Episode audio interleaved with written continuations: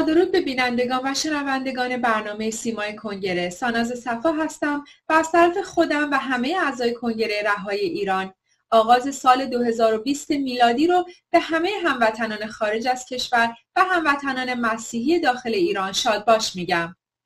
امروز پنجشنبه دوازدهم دی ماه 1398 برابر با دوم ژانویه 2020 میلادی هست و این دوازدهمین برنامه سیمای کنگره رو به همراه همکارانم در گروه تولید تقدیمتون می‌کنیم.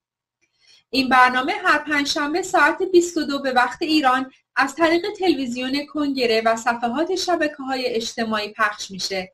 همچنین این برنامه در سه نوبت از رادیو نارمک نیز پخش میشه و شنوندگان می‌تونن از طریق www.radionarmak.com در روزهای پنجشنبه ساعت 23 و 30 دقیقه به وقت ایران یک شنبه ها ساعت 15 و 30 بازپخش اول و در روزهای سه شنبه ساعت 4 بامداد بازپخش دوم این برنامه رو همراهی کنند. در ضمن برنامه در شبهای جمعه ساعت 21 به وقت ایران از طریق ماهواره یاست برای درون ایران پخش میشه.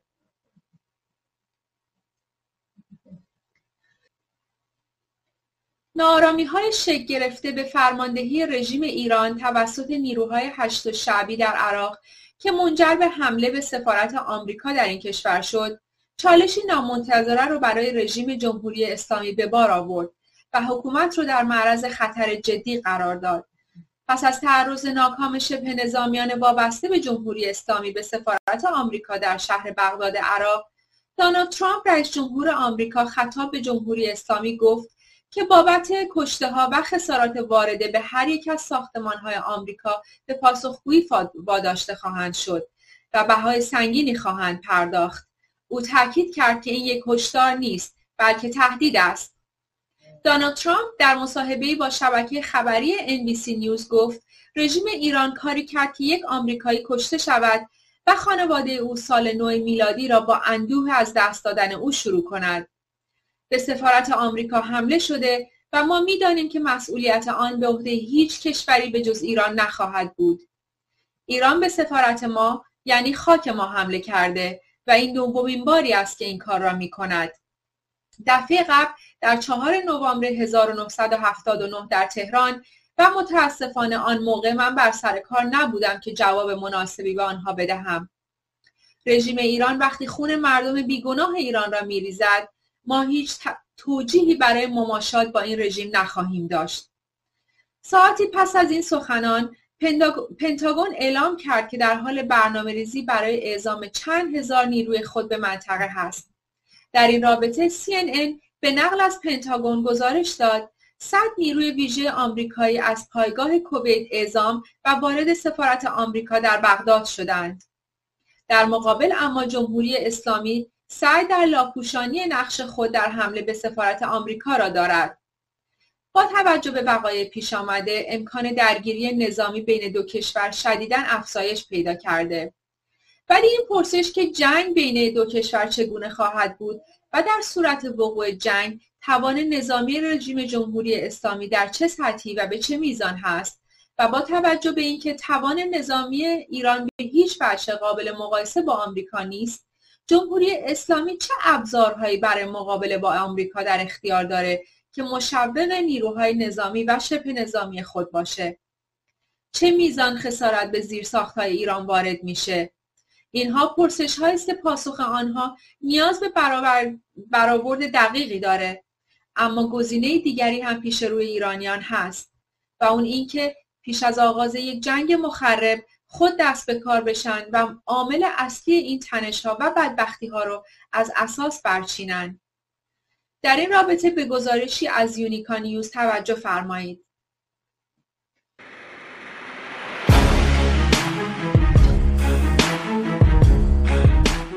پس از تعرض ناکام وحوش وابسته به رژیم ملاها در ایران به سفارت ایالات متحده در بغداد وزارت دفاع ایالات متحده پنتاگون روز سهشنبه دهم دی ماه اعلام کرد حدود 750 نظامی دیگر به خاور میانه میفرستد.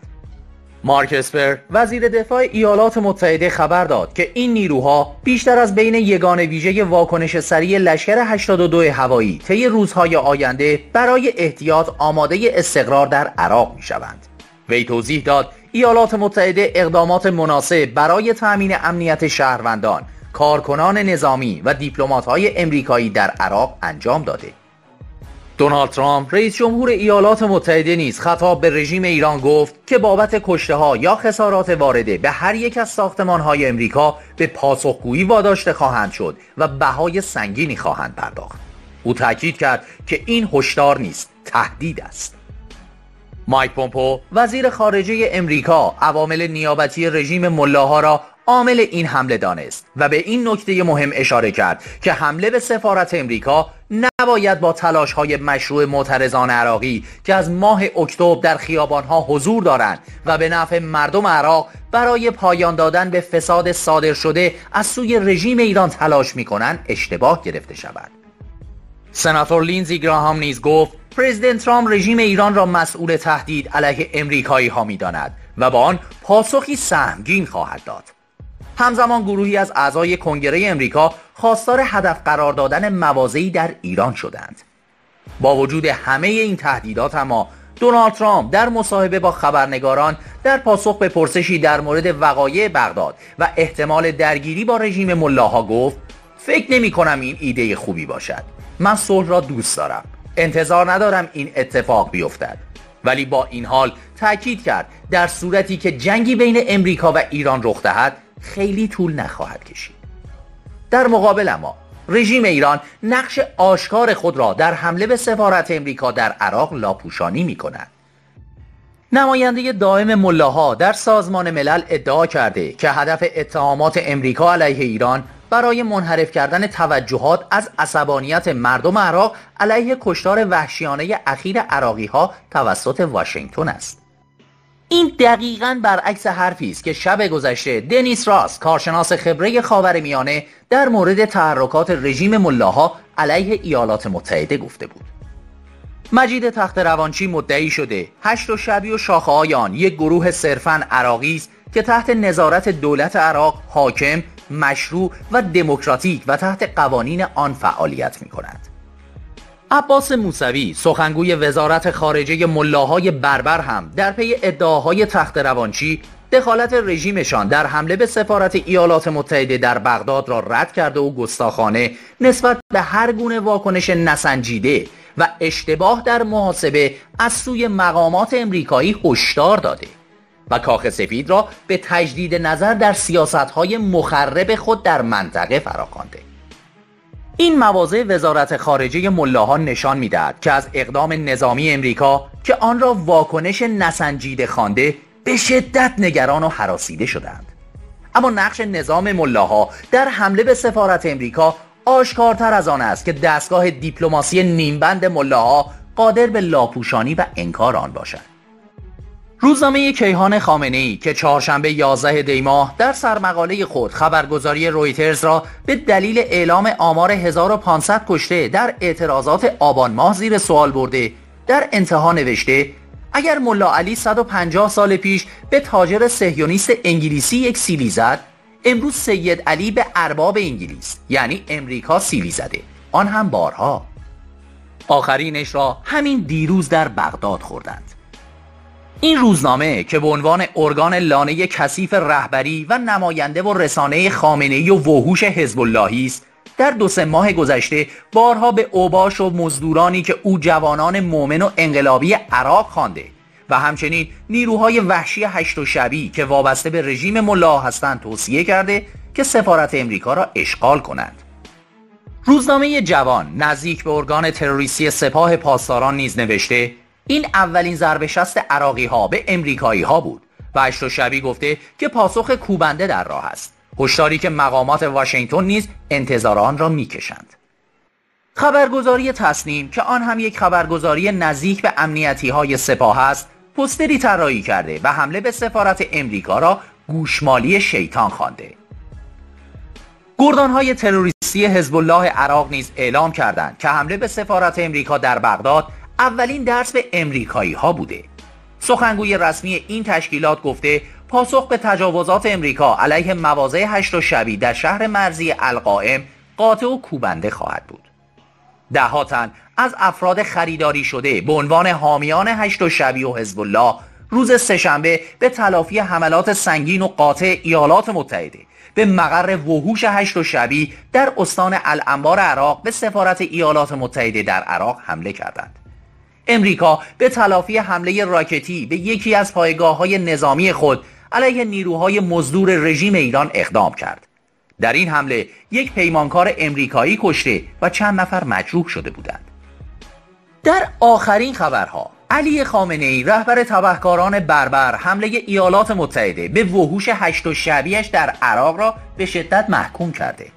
او که کیهان تحت امرش حمله به سفارت امریکا در بغداد را سیلی سید علی به امریکا خوانده در دیدار با گروهی از پرستاران گفته ملاحظه کنید در عراق دارن چه می‌کنن؟ در سوریه چه می‌کنن؟ انتقام داعش رو از هشت و شعبی دارن می‌گیرن چون هشت و شعبی وارد میدان شد داعشی رو که اینا ساخته و پرداخته بودند زمینگیر کرد ازاله کرد. اینا دارن در واقع انتقام او رو می‌گیرن. یه چیزی رو بهانه می‌کنن. به خاک عراق حمله می‌کنن. یه رو شهید می‌کنن. بنده به شدت نه من فقط هم من دولت و ملت ایران به شدت این جنایت آمریکا رو محکوم می‌کنیم. حالا نکته قابل توجه اینه که وقتی از این حوادث برای آمریکایی ها پیش میاد که حالا ملاحظه می‌کنید در بغداد در سراسر عراق در واقع هیجان ضد آمریکایی چقدره؟ وقتی از این قبیل قضایی ها پیش میاد باز اون جناب توییت کرده یا سخنرانی می‌کنن یا توییت می‌کنن یا مقاله می‌نویسن. که ما اینو از چشم ایران می‌بینیم. ایران دست ایرانه و ما پاسخ به ایران خواهیم داد. اولا غلط می‌کنید. ربطی به ایران نداره. ثانیا منطقی باشید که نیستید. آمریکایی ها منطقی باشن. بفهمن که منطقی نیستن. مردم مناطق این کشورهای این منطقه از آمریکا متنفرند. اینو چرا نمی‌فهمن آمریکایی ها شما آمریکایی ها در عراق جنایت کردید. در افغانستان جنایت کردید. آدم کشتید. حرکت سیاسی و امنیتی از نوع اونچه که آمریکایی ها در منطقه دارن انجام میدن لازمش همین نفرت جمهوری اسلامی اگر تصمیم بگیرد با کشوری معارضه کنه مبارزه کنه سریح انجام میده این کار. ما به منافع و مصالح کشورمون و ملتمون به شدت پایبندیم. ما به عزت ملتمون به شدت پایبندیم. ما به پیشرفت و عظمت ملت ایران به شدت پایبندیم هر کسی اینها رو تهدید بکنه ما بدون هیچ ملاحظه‌ای با اون روبرو میشیم و ضربمون رو وارد در اکانت توییتر خامنه‌ای این بخش از سخنان او در جواب ترامپ ریتوییت شده. در حالی که این توییت خامنه ای مدعی است که رژیم ملاها دخالتی در حمله به سفارت امریکا در عراق نداشته ولی معلوم نیست شادی رسانه های وابسته داخلی و سیلی سید علی به امریکا را که کیهان خامنه ای به عنوان ارگان ولی وقیح با افتخار می کند و همچنین توصیه های این روزنامه مبنی بر تشویق جوانان مؤمن و انقلابی عراق در اشغال سفارت امریکا در بغداد را چگونه می‌توان انکار کرد؟ مایک پومپو وزیر خارجه امریکا در توییتی نوشت که حمله امروز توسط تروریست ها ابو مهدی المهندس و قیس الخزعلی و با حمایت وابستگان ایرانی هادی الامری و فالح الفیاز انجام شد. در تصویر زیر. همه در خارج سفارتخانه ما نشان داده می شوند. روز چهارشنبه اول ژانویه 2020 نیز گروهی از شبه نظامیان مزدور هشت و شبی بر سفارت امریکا در بغداد به سنگ پرانی و آتش زدن پرچم ایالات متحده پرداختند. این نشان می‌دهد. با ورود به سال 2020 ناقوس مرگ ملاها محکمتر نواخته می شود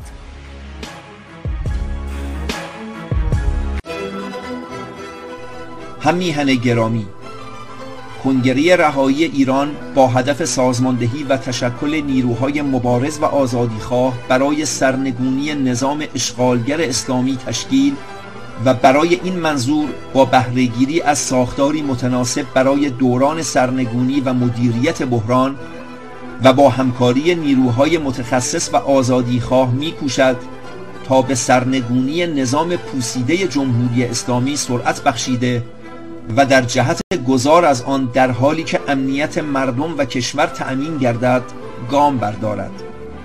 در این راه نیازمند کمک و همکاری کلیه نیروهای مترقی و آزادیخواه که دل در گرو میهن دارند می باشیم با پیوستن و همکاری با کنگره رهای ایران به آزادی کشور و ملتمان یاری رسانیم. کنگره رهایی ایران. باید بررسی کرد و دید ایران بدون رژیم اسلامی چگونه ایرانی خواهد بود؟ رژیم ملاهای آخوندی در چل سال گذشته هرگز نتونسته مانند یک حکومت عادی رفتار کنه اونها همواره بر علیه مردم بودند و در این راه از تمام اهرمها استفاده کرده و می کنند. شکل طبیعی و ذاتی دو سالاران این حکومت بر این مبدا بوده که تحمل هیچ مخالف و منتقدی رو نداشته و به بدترین نحو با آنان برخورد کرده و موجبات سرکوب مخالفان خود را فراهم کرده. در جمهوری اسلامی فعالیت حزبی ممنوعه و تنها کسانی می‌تونن وارد عرصه سیاسی بشن که اصول حاکمیت ملایان یا همون اطاعت بیچون و چرای ولی فقیه رو بپذیرن. نکته که مردم ایران گرفتار اون هستن نحوه زندگی اونهاست که به طور مستقیم تحت تاثیر نگاه حکومتی هست. وضع معیشتی و روزانه مردم به این وابسته هست که هر کسی خود رو به حکومت نزدیک کنه از رفاه بهتری برخوردار میشه و این باعث شده تا زیستن سالم در ایران دشوار بشه. رژیم در جزئی ترین مسائل مردم وارد میشه و دخالت می‌کنه تا حدی که اگه یه فرد بخواد به طور مستقل با سرمایه خودش شغلی برای خودش ایجاد کنه از پیشرفت اون جلوگیری می‌کنن مگر اینکه تحت نظارت و فرمان نهادهای امنیتی کارش رو انجام بده. سیاست های مذهبی رژیم جمهوری اسلامی باعث شده که ایران به یک زندان بزرگ برای مردم اون تبدیل بشه. حاکمیت اسلامی به عنوان یک فرقه در اقلیت با در دست داشتن منابع مالی و ملی کشور ایران رو به یک کشور منزوی و مردم رو در فقر مطلق قرار داده و هر گونه اعتراضی رو با لشکرکشی و سرکوب و کشتار پاسخ میده. طبق آخرین پیام خامنه رهبر فراقانونی ملاها نیروهای وابسته به او در هر لباسی این اختیار رو کسب کردند تا با شلیک مستقیم گلوله مردم رو به قتل برسونن. طبعا حکومتی که ماندگاری خودش رو با اسلحه و کشتار مردم تضمین می‌کنه حامل این پیامه که از جایگاه مردمی برخوردار نیست و حراس سقوط رو به وضوح لمس کرده. با تمام این تفاصیل حامیان نهان و آشکار این حکومت که از ماندگاری آن متنعم هستند و بهره می‌برند تمام تلاش خود رو برای ماندگاری این حکومت به کار می‌برند. در حالی که اونها خیلی خوب می‌دونن تنها راه تحول و پیشرفت ایران کنار زدن این حکومت واپسگراست. دو, سالار دو سالاران حاکم و حامیانشون وقتی صحبت از فروپاشی نظام میشه مسائل و معضلاتی رو برجسته می‌کنن که اتفاقا عامل اصلی اونها همین رژیم بوده و اگر این رژیم نبود هرگز این اتفاقا به وقوع نمی پیوست. ناامنی منطقه خاورمیانه از عراق تا لبنان و سوریه و از یمن تا افغانستان همه و همه به وسیله خود این رژیم به وجود اومده و عامل اصلی اونها خود رژیم جمهوری اسلامی هست که ترویج تروریسم و قاچاق سلاح و مواد مخدر رو هم شامل میشه. امروز دنیا با یک خطر بزرگ و یک قده سرطانی خطرناک به نام جمهوری اسلامی مواجه است. خطر استمرار موجودیت این رژیم چه در صحنه سیاسی و چه اقتصادی و نظامی برای همه آشکار شده و در صورت مماشات یا نادیده گرفتن اون جامعه جهانی رو با خسارات جبران ناپذیری مواجه می‌کنه. بهترین اقدام عملی و حمایت از ملت ایران عدم پشتیبانی اروپاییان از سیستم فاسد جمهوری اسلامیه.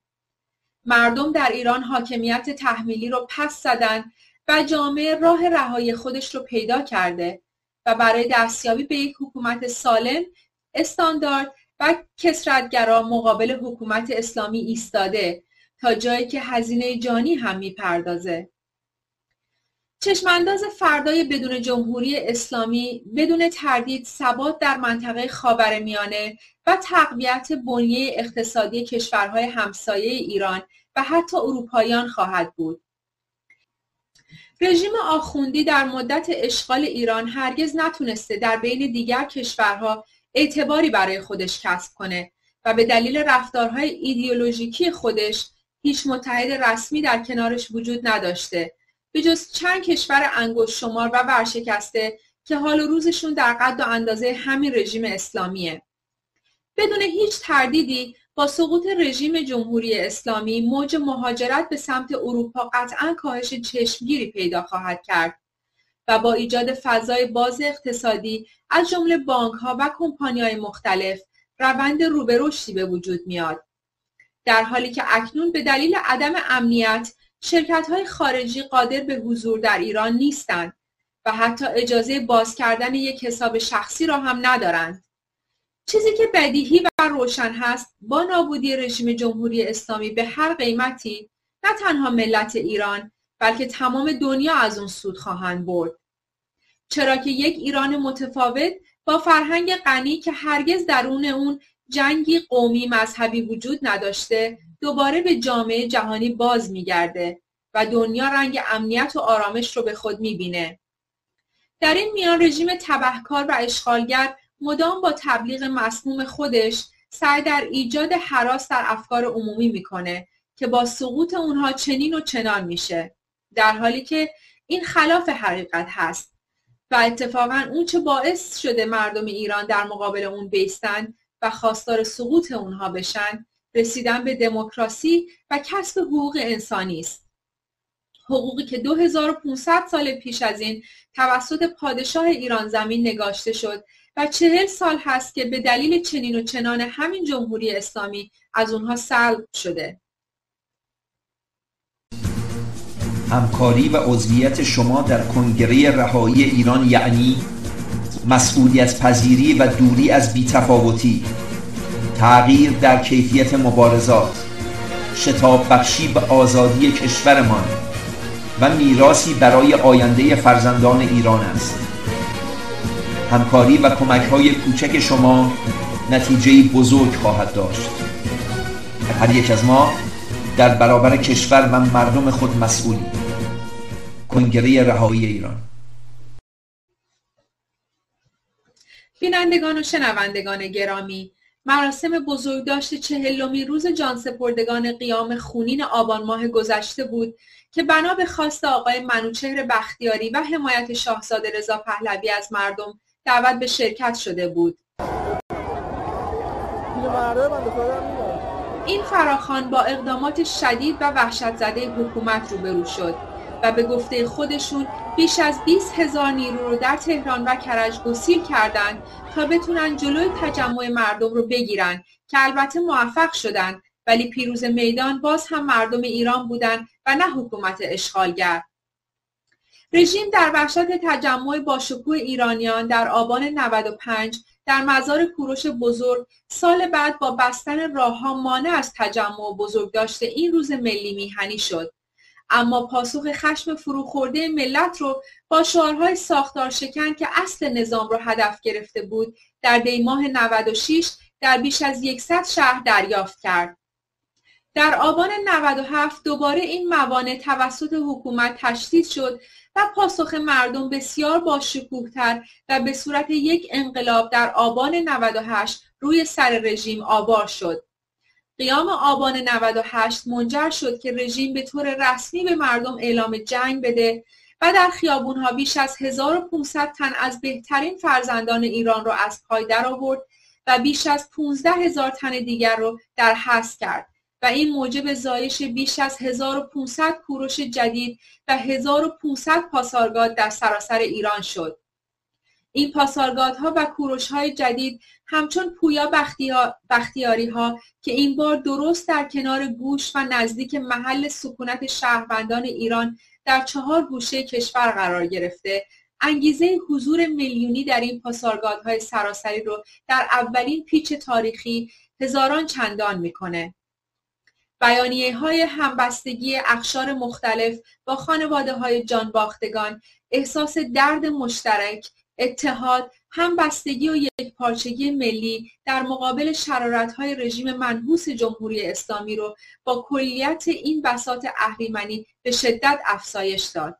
و برعکس احساس زبونی، حقارت، ترس و وحشت کل بسات حکومت اسلامی رو با قطع دوباره اینترنت و اعلام حکومت نظامی و اعلام آماده باش قرمز و استقرار ماشین جنگی در خیابانها و ورودی مزار جانباختگان همچون بستن پاسارگاد نه تنها ملت ایران بلکه به علت زوم شدن تمام دوربین ها و ماهواره ها به سمت ایران همه دنیا نظارگر رفتار وحشیانه رژیم شدند. بیشک این درد مشترک انگیزه مبارزاتی رو در مردم ایران هزار چندان خواهد کرد و وجدان جامعه جهانی به جانبداری از مردم ایران و علیه رژیم صفاک جمهوری اسلامی رو به چالش خواهد کشید. هیچ دولت مردی در جهان آینده خودش رو برای رژیم حاکم بر ایران به خطر نخواهد انداخت. مردم ایران هم به این اسلحه کشی ها و حملات وحشیانه رژیم مسئولیت پیدا کردند و به زودی زود آخرین ضربه رو هم به رژیم آخوندی خواهند زد. اون روز بسیار نزدیکه چرا که این درد مشترک یک ملته که به زودی به یک انفجار بزرگ تبدیل خواهد شد. قابل توجه سازمان ها، احزاب و تشکل های سیاسی مخالف جمهوری اسلامی حاکم بر ایران در راستای سرنگونی رژیم اشغالگر جمهوری اسلامی در ایران و حاکمیت نظام سیاسی بر اساس خواست ملت که شکل آن با رأی اکثریت مردم تعیین خواهد گردید هما از کلیه تشکلهای سیاسی که در پی حزب کلیت نظام جمهوری اسلامی می باشند و به یک پارچگی و حفظ تمامیت ارزی ایران پرچم سرنگ مزین به شیر خورشید تعیین نظام سیاسی آینده با رأی اکثریت مردم و برقراری دموکراسی بر اساس منشور حقوق بشر سازمان ملل متحد باورمند و پایوند می باشند دعوت می نماید تا برای همبستگی و تقویت جبهه مبارزه با نظام حاکم بر ایران با حفظ استقلال سازمانی خود به هما بپیوندند. برای کسب اطلاعات بیشتر لطفاً به سایت www.homadiran.com مراجعه نمایید. همگرایی ملی ایرانیان هما.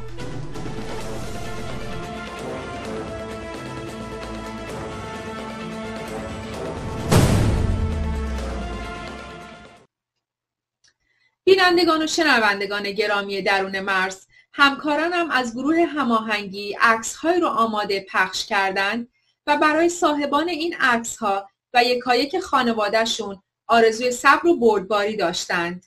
با هم عکس ها رو می‌بینیم. مهدی صداقتی از نیروهای یگان ویژه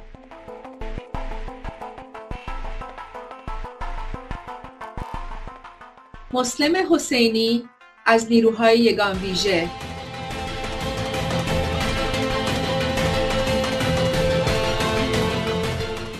مسعود بهرامی از نیروهای یگان ویژه.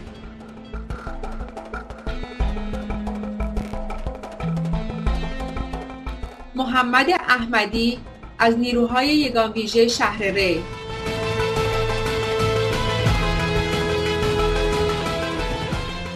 علی علیجانی از نیروهای یگان ویژه شیراز.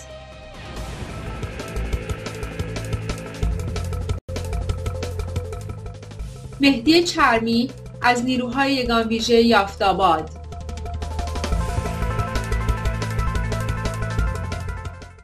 بینندگان و شنوندگان گرامی ملت ایران وارد یک جنگ تمام ایار برای براندازی نظام جمهوری اسلامی شده و ضرورت ایجاب می‌کنه تا به بررسی دقیق تری از ساختار عوامل سرکوب رژیم بپردازیم. برای این هفته بررسی یگان ویژه رو براتون در نظر گرفتیم. یگان ویژه چه نهادیه و دقیقا وظیفش چه هست؟ مسئولینش چه کسانی هستند و دهها سوال دیگه. عمر یگان ویژه برمیگرده به سال 1370 و پس از ادغام شهربانی و ژاندارمری در کمیته های انقلاب سازمانی تشکیل میشه به نام نیروی انتظامی. این سه نیرو که ادغام شدن کمیته ها همه کاره نیروی انتظامی شدن و یگانی مخصوص خود تشکیل دادن به نام یگان ویژه پاسداران. یگانی متشکل از اعضای تندروترین نهاد امنیتی ایران در دهه 60 هسته اصلی نیروهای یگان ویژه همون کمیته های لشکر 28 روح الله بودند که بنیانگذار و فرمانده اون شخصی به نام سید مشتبا عبداللهی بود. سید مشتبا عبداللهی متولد سال 1331 او پیش از انقلاب ساکن نظام آباد تهران و به قول خودش در مصاحبه‌ای که با خبرگزاری دفاع مقدس داشت میگه که از بزن بهادرهای محله بوده یا به قولی لات محله.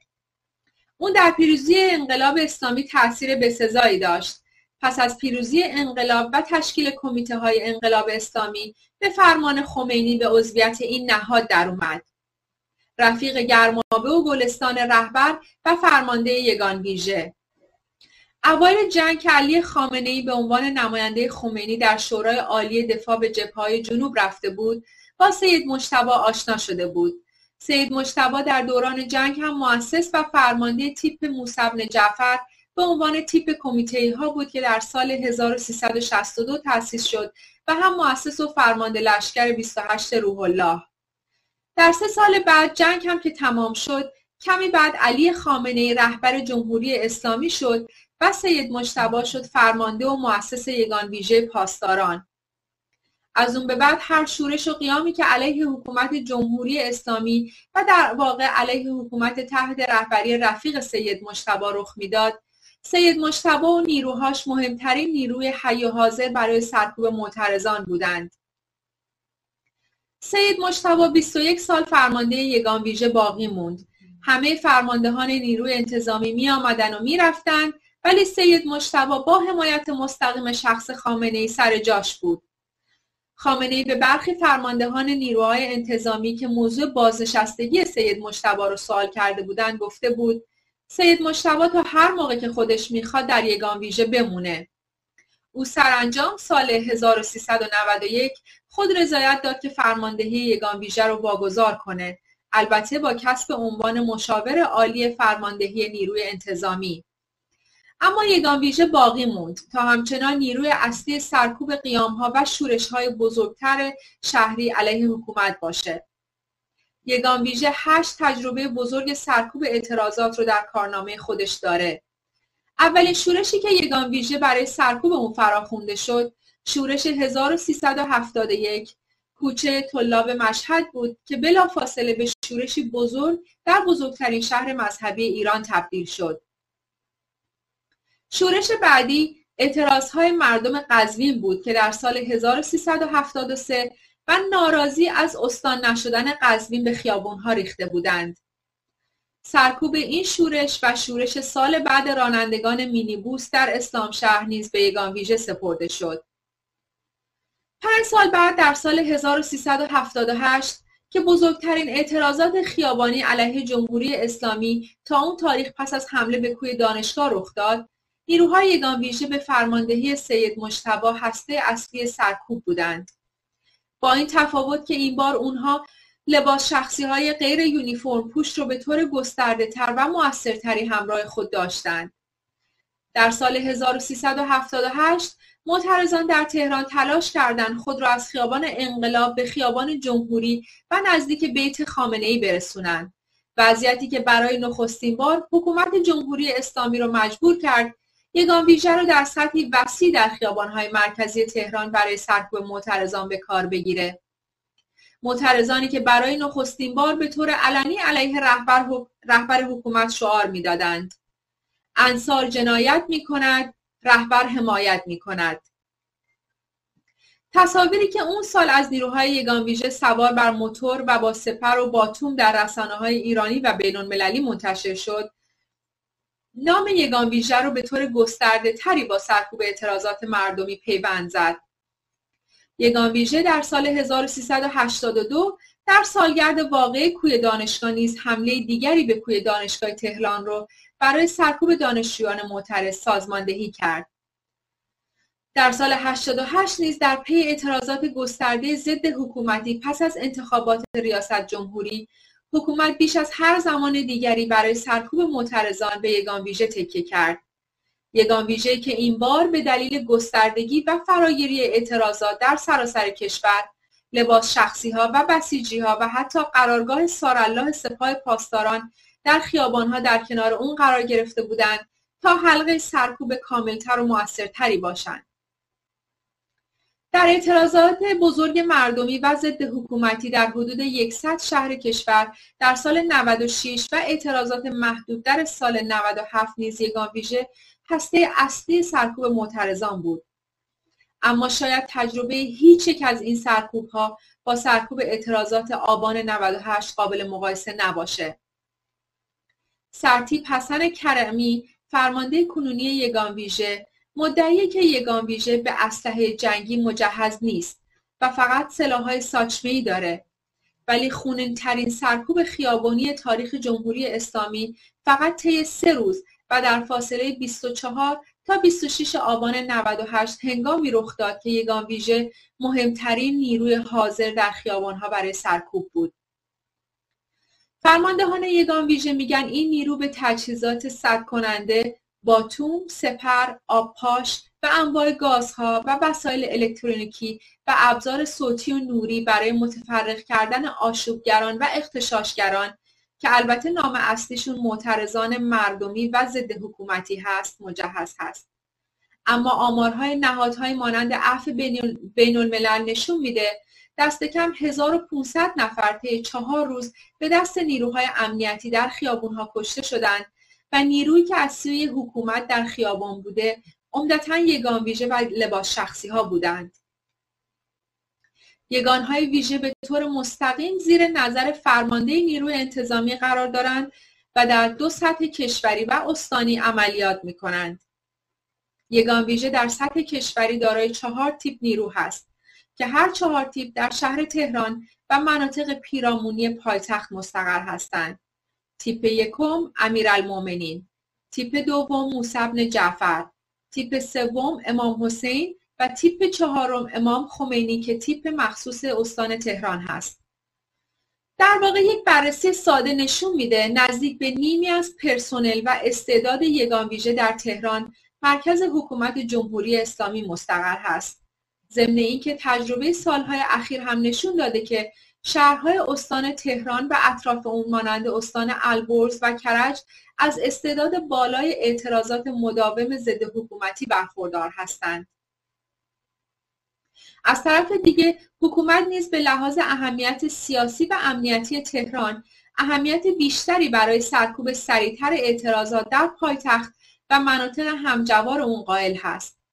در سطح استانی نیز هر یک از استانهای 31 گانه ایران دارای یگان ویژه خاص خود هستند که از نظر عملیاتی با فرمانده نیروی انتظامی استان هماهنگ میشن ولی از نظر آموزشی و فرماندهی عام زیر نظر یگان ویژه مرکزی هستند در تهران به دلیل گستردگی جغرافیایی حوزه انتظامی شرق جوادآباد برامین و حوزه انتظامی غرب شهریار به عنوان معمولیت های مستقل از شهر تهران برای معمولیت یگان ویژه تعریف شدند. نوپو نیروی ویژه پاسدار ولایت هم به عنوان یکی از واحدهای تابع یگان ویژه با وجود اینکه وظیفه همزمان رهایی گروگان و سرکوب معترضان در سطح کشوری رو بر عهده داره ولی بیشتر فعالیت اون در حوزه تهران متمرکز هست. نیروهای میدانی رژیم شامل نیروی انتظامی، بسیج، لباس شخصی ها و سپاه پاسداران حکومت هست. این چهار نیرو با اسامی متفاوتی که دارند مثل نوپو یا یگان ویژه به نوبت برای ارعاب و سرکوب خیابانی لشکرکشی خیابانی متفرق کردن با کتک زدن آب پاشیدن باستاش بازداشت و شلیک گلوله های پلاستیکی و ساچمهی و جنگی اعزام میشن. به این ترتیب اگر نیروی, نیروی انتظامی و واحدی که زیر نظر اون برای سرکوب ها تربیت شده از پس ماجرا برنیاد به ترتیب بسیج لباس شخصی به کمک اون میان و اگر اونها هم نتونستن این بار سپاه وارد عمل میشه. البته سپاه فرماندهی نیروهای میدانی رو در اختیار داره. سپاه همچنین نقش ترمیناتور پایان دهنده رو در این ماجرا بازی می‌کنه و مجوز داره که به هر قیمت کار رو تموم کنه. هنگامی که میشنوید در یک شب صدها نفر کشته و زخمی شدن مطمئن باشید سپاه وارد عمل شده. چون اطمینانی که حکومت به سپاه برای عدم درز اطلاعات داره به نیروهای دیگه نداره. این کار سپاه بر اساس مأموریت اون که حفظ, که حفظ انقلاب اسلامی یا همون نظام هست انجام میشه. جمهوری اسلامی نمی‌خواد حتی برای چند دقیقه عرصه خیابون از کنترلش خارج بشه. اما امکان قافلگیری همیشه وجود داره به همین دلیل نیروهای معترض همیشه فرصتی برای به خود اختصاص دادن خیابون ها پیدا می‌کنن و در همین زمان هاست که عکس ها پاره و نمادها سوزانده میشن و شعارها به فضای اجتماعی راه, راه پیدا می‌کنند. نیروهای میدانی که مدام تحت آموزش و تمرین هستند سه کارکرد دارند. اول بازداشت گسترده نیروهایی که می‌تونن نقش رهبری رو در خیابان بازی کنند مانند دانشجویان، فعالان سیاسی، فعالان حقوق بشر. دوم رصد کردن اعتراضات و مشخص کردن افرادی که باید بازداشت بشن.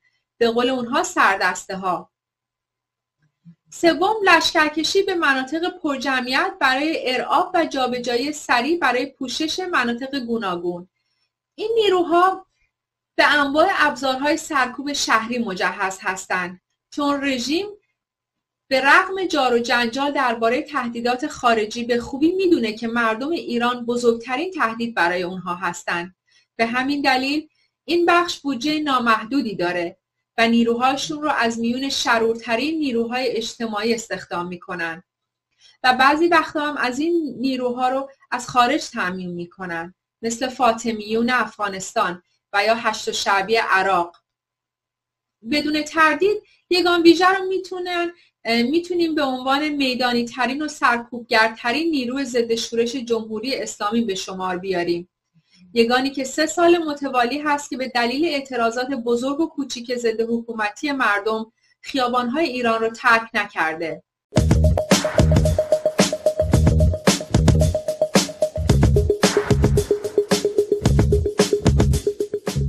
نوبت برنامه نگاه دوم رسید. با خانم شیرین یادگاری فعال حقوق بشر برنامه رو ادامه میدیم. درود بر شما و همیهنان خودم در سرتاسر سر ایران زمین و هموطنان دیگه ای که مخاطب برنامه نگاه دوم و سیمای کنگره رهایی هستند و این روزها علاقه خودشون رو به مشاهده این برنامه نشون میدن. در ضمن باید تبریک بگم فرارسیدن سال 2020 میلادی رو به تمام همیهنان و امیدوارم که لحظه های بسیار شاداب با انرژی و در واقع پرتوان رو برای خودمون خلق بکنیم. و در واقع تاکید من در تمام این برنامه ها و در برنامه نگاه دوم این هست که زاویه های مختلف بین المللی رو واجه های بین المللی فضای بین الملل رو برای هموطنان خودم ترسیم بکنم و در واقع با این فضا خودمون رو متعادل بکنیم و بالانس بکنیم و در واقع توقع خودمون رو از جامعه بین الملل نه زیاد بالا ببریم و نه در حد پایین نگه داریم. و در واقع یک فضای مطلوبی رو برای خودمون توان و انرژی مضاعفی رو بذاریم برای استانداردهای زندگی برای در واقع بیسیک ها و اون مطالبی رو که باید هر فردی در واقع داشته باشه و جامعه بشریت به اون اهمیت میده. در امروز یک در واقع نگاه ویژه‌ای داریم به مطالب بسیار مهمی که از نظر فضای بین الملل در رابطه با وضعیت حقوق بشر ایران دور نمونده و این رو در چهار یا پنج مورد من می‌تونم خلاصه بکنم و بعد از اون اشاره بکنیم به وضعیت خطرناکی که امروز کشورمون قرار گرفته و چه اهمیتی داره که ما چه زمینه هایی و چه شاخص هایی رو فعال بکنیم و در اون زمینه کار بکنیم.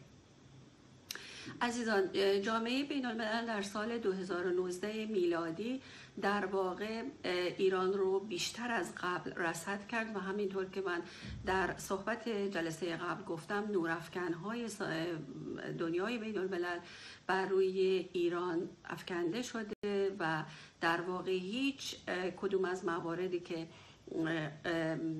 ایران فکر می‌کرد که اهمیتی نداره از نظر فضای بین المللی مورد توجه قرار گرفته. یکی از اینها و اینکه بارها هم اشاره کردیم دیت پنالتی ها بوده. یعنی در واقع پنالتی هایی که به مرگ و کشته شدن افراد در سال 2019 در واقع ایران خطاب قرار گرفته که خط قرمز ها رو رد کرده در رابطه با کشتن شلیک مستقیم به افراد. و در واقع سرکوب و بعد از اون هم ربایش اجساد و اینکه به سردخونه ها منتقل کرده و بعد از اون سرنوشت نامعلومی رو اینها دارن و اینکه هنوز آمار مشخصی رو برای کشته شده ها ارائه نداده و نخواهد داد. به دلیل اینکه هیچ مستندی رو به دنیای بین الملل جمهوری اسلامی تا کنون به واضح و شفافی ارائه نداده و بعد از این هم ارائه نخواهد داد به دلیل مطالبی که بعدها در این زمینه عنوان خواهیم کرد.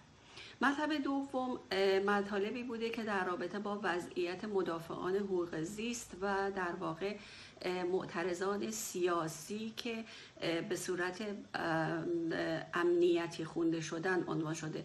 اونها به درستی اشاره کردن بر روی معترضان سیاسی از جمله ژورنالیست ها روزنامه نگاران وکیلان در واقع آزادی خواه کسانی که برای آزادی بیان دارن تلاش می‌کنن و افرادی مثل نرگس محمدی نسرین ستوده و دیگر عزیزان فعال وکیلی که در بند هستند و از خود و خانوادهشون گذاشتن. مطالب بعدی مدافعان محیط زیست اشاره شده به کابوس سید امامی در سال 2019 که به قتل رسید. شهروند ایرانی کانادایی که در واقع بسیاری از فضاها رو برای فضای بین الملل در واقع کانادا رو سر این مطلب بسیار متشنج کرد و همینطور مرگ خانم زهرا کازمی که چندین سال قبل اتفاق افتاده بود. بعدی اشاره شده بر روی وضعیت زنان ایران که در تبعیض به سر می‌برند از نظر مسائل هزانت کودک بعد از جدایی از همسر و در واقع از نظر قوانین ارث برابر و شرایط بحران دیگه از نظر سرپرست خانوار زنانی که در وضعیت بدون همسر به سر می‌برند. و این مطالب بسیار به کرات عنوان شده که تبعیض جنسیتی بسیار زیادی در ایران قرار دارن بانوان ایرانی. مطلب بعدی خط قرمز هایی بوده که برای افراد دارای معلولیت در نظر گرفته شده که این جمهوری اسلامی خط قرمز ها رو رد کرده و در واقع حقوق افراد دارای معلولیت اهمیت داده نمیشه و این عزیزان در شرایط سختی دارن زندگی می‌کنن و مسائل دیگه ای که در واقع از چشم دنیای بین الملل دور نمونده و آخرین مورد هم حقوق اقلیت های مذهبی هست و در واقع راهکارهایی که برای این عزیزان در نظر گرفته شده که از این فضا عبور بکنن. بنابراین می‌بینیم که هیچ کدوم از این نکاتی رو که در واقع من و شما در واقع دقدقش رو داشتیم و در ایران بودیم هم در فضای بین الملل از چشم اونها دور نبوده و این تنها نتیجه فعالیت های شما عزیزانی بوده که با فضای بین الملل در مکاتبه بودین. این مطالب رو به درستی اشاره کردین و اون چی رو که ما اکنون می‌تونیم به شما عنوان بکنیم این هست که ما هم در کنار شما در این سالها در کمیته های تخصصی حقوق بشر از طریق کشور کانادا صدای شما رو رسوندیم و در کنار شما بودیم. اما آنچه را که شاخص های 2020 نشون میده این هستش که وضعیت فعلی فضای بین المللی به سمت جنگ داره پیش میره. فضای جنگ هایی که از قبل در ایران شروع شده به عنوان فضای سازمان های نیابتی ایران که در واقع با عنوان و گروهک های اسلامی شکل گرفته بوده و اکنون داره به سمت فضایی میره که داره یک اجماعی رو به وجود میاره اجماع بین المللی رو به وجود میاره. علیه جمهوری اسلامی و مردم ما در خطر هستن.